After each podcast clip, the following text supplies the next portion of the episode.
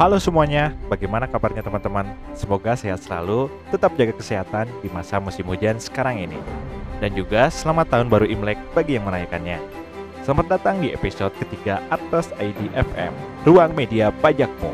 Bersama saya Angga Prayoga yang seperti biasa akan menemani kalian di konten podcast ini. Untuk Artos ID FM episode ini, kita punya berita pajak pilihan yang perlu untuk kamu ketahui, yaitu di antaranya Menteri Keuangan Sri Mulyani Indrawati memperpanjang pemberian insentif pajak. Wow, highlight banget kan ini beritanya. Lalu di segmen podcast, kita akan sharing beragam cara penyampaian SPT karena sekarang itu lagi bulan-bulan penyampaian SPT ya teman-teman. Dan yang terakhir, seperti biasa di akhir segmen Artos IDFM, ada Q&A pajak untuk bacain pertanyaan-pertanyaan mengenai pajak yang masuk ke WhatsApp Artos ID atau Twitter at Artos IDFM dari teman-teman. Mari kita langsung saja masuk ke dalam program berita.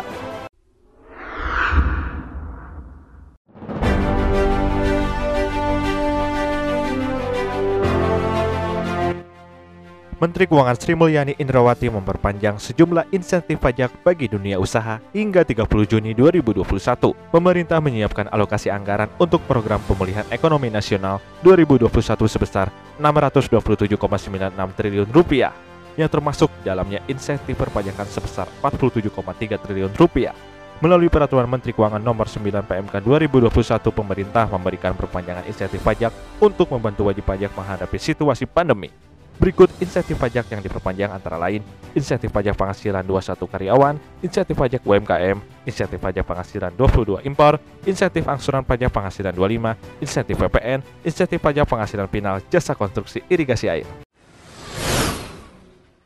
Berita kedua, Menteri Keuangan Sri Mulyani meminta Dewan Perwakilan Rakyat mendukung penambahan objek barang kena cukai untuk menambah penerimaan negara di 2021. Pasalnya, pertumbuhan pajak per tahun ini diperkirakan masih tertekan, sementara penerimaan cukai hanya akan ditopang oleh cukai hasil tembakau.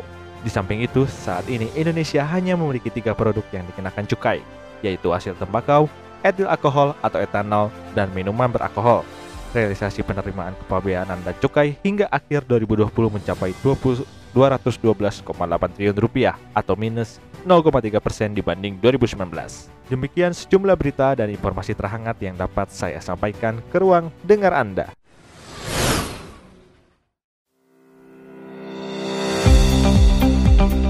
Sekarang kita masuk ke podcast Artos ID FM. Di podcast kali ini kita akan membahas tentang beragam cara penyampaian SPT. Nah, sebelum menjelaskan tentang cara penyampaian SPT, ada baiknya kita membahas dulu teman-teman, apa sih yang disebut dengan SPT itu? Tentunya sih udah nggak asing lagi ya dengan istilah SPT buat teman-teman yang udah bekerja maupun yang mengurus usaha. Pasti udah tahu apa SPT itu. Buat yang belum tahu, jangan bingung karena kita bakal bahas di sini secara umum apa SPT itu. Nah, jadi SPT itu adalah singkatan dari surat pemberitahuan. Baik digunakan untuk wajib pajak orang pribadi atau wajib pajak badan yang berfungsi untuk melaporkan perhitungan dan pembayaran pajak, lalu melaporkan objek pajak dan bukan objek pajak, dan juga melaporkan harta atau kewajiban yang dimiliki wajib pajak. Selain itu, kategori jenis SPT itu ada macam-macam teman-teman. Umumnya sih ada SPT tahunan dan juga ada SPT masa. Nah, seperti itu teman-teman, gambaran umum dari SPT.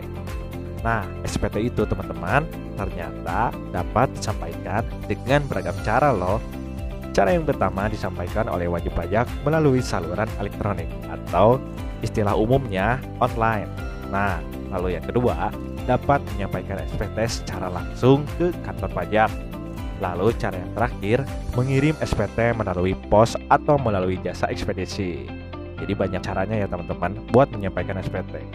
Nah, beragam cara tersebut dalam penyampaian SPT kita akan bahas satu persatu. Cara pertama yaitu menyampaikan SPT melalui saluran elektronik atau lebih dikenal e-filing. Ya, ini semacam cara menyampaikan SPT secara online teman-teman. Nah, buat yang belum familiar dengan istilah e-filing, jadi e-filing itu adalah cara penyampaian SPT dalam bentuk dokumen elektronik teman-teman. melalui saluran tertentu berupa website Direktorat Jenderal Pajak maupun website penyalur SPT elektronik dari pihak ketiga, termasuk jaringan dan saluran lain yang ditetapkan lain oleh Direktorat Jenderal Pajak. Cara kedua yaitu penyampaian SPT secara langsung. Nah, maksudnya di sini teman-teman secara langsung yaitu jadi teman-teman membawa SPT-nya langsung ke kantor pelayanan pajak ke bagian penerimaan surat. Nah, selain ke kantor pelayanan pajak, teman-teman juga bisa uh, ke tempat ke tempat lain untuk penyampaian SPT di mana tempat tersebut sudah ditunjuk oleh kantor pelayanan pajak gitu. Jadi sehingga lebih mudah mungkin tempat tersebut bagi uh, teman-teman buat penyampaian SPT-nya. Lalu yang terakhir, cara ketiga menyampaikan SPT melalui pos atau jasa ekspedisi. Penyampaian SPT melalui pos atau jasa ekspedisi di mana yang akan mengantar SPT teman-teman yang akan menyampaikannya ke kantor pelayanan pajak. SPT yang hendak disampaikan harus dikirim dalam satu amplop tertutup dengan bukti pengiriman surat yang di dalamnya membuat informasi tentang nama wajib pajak dan EPWP, jenis SPT, dan juga masa atau tahun pajak, Lalu jangan lupa menambahkan juga informasi tersebut pada amplop.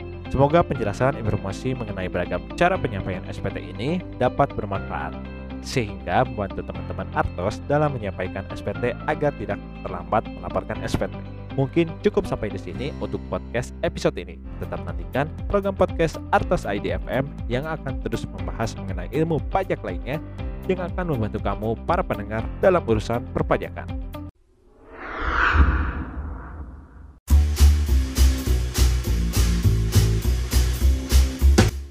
Nah, sekarang masuk ke sesi Q&A pajak. Jadi seperti biasa saya mau bacain pertanyaan-pertanyaan yang masuk ke WhatsApp atau Twitter Artos IDFM dari teman-teman. Jadi kalau ada yang mau nanya pajak, bisa mention di Twitter at Artos IDFM atau di nomor WhatsApp Artos ID 0812984203. Pertanyaan pertama datang dari 08782479 sekian sekian sekian. Oke. Mau bertanya dalam perhitungan PPH pribadi, orang yang ditanggung kan maksimal tiga orang. Nah, setahu saya itu harus sedarah ke atas dan ke bawah. Nah, pertanyaannya, kalau mertua bisa nggak sih jadi tanggungan pajak? Dan kalau anak tiri juga bisa nggak sih jadi tanggungan pajak? Oke, ini pertanyaan terkait tanggungan yang akan menambah perhitungan penghasilan tidak kena pajak atau PTKP teman-teman. Jadi ngaruh ke situ. Nah, sesuai peraturan PMK nomor 101 tahun 2016 bahwa mertua bisa menjadi tanggungan pajak asalkan pertua tersebut tidak mempunyai penghasilan karena termasuk keluarga semenda teman-teman mertua itu. Jadi selain keluarga sedara, untuk keluarga semenda bisa menjadi tanggungan pajak. Lalu untuk anak tiri juga sama, ini masih termasuk keluarga semenda. Jadi masih bisa menjadi tanggungan pajak teman-teman.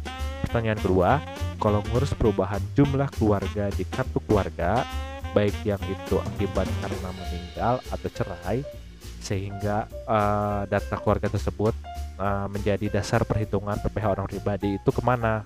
Apakah harus lapor ke KPP perubahan data tersebut dan uh, dilakukannya apakah harus di tahun pajak yang dihitung atau baru bisa di tahun depannya oke Nah, ini pertanyaan terkait perubahan data wajib pajak teman-teman. Ini penting perubahan data ini. Kebanyakan sih ma uh, masih kurang abai ya untuk perubahan data wajib pajak ini. Padahal dalam menghitung pajak ini sangat berpengaruh teman-teman. Nah, jadi jika ingin mengubah data wajib pajak harus disampaikan ke KPP teman-teman karena akan berpengaruh dalam perhitungan pajak khususnya pajak orang pribadi. Nah, perubahan data wajib pajak bisa dilakukan kapan saja, hanya saja dalam perhitungan pajak akan berlaku di tanggal 1 Januari tahun pajak yang akan datang.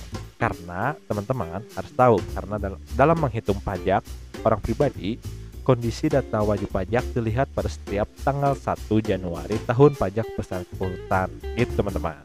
Nah, semoga sesi Q&A tadi bermanfaat baik untuk yang bertanya ataupun pendengar Artos ID FM. Teman-teman juga ber bisa bertanya apa pun terkait pajak bisa melalui WhatsApp Artos ID 081292984203 atau mention Twitter at Artos ID FM yang nanti akan saya bacakan di sesi Q&A episode berikutnya. Jadi sekian Artos ID FM episode ketiga ini. Tetap nantikan Artos Adi FM episode selanjutnya di media podcast kesayangan kamu. Terima kasih. Saya Angga Prayoga.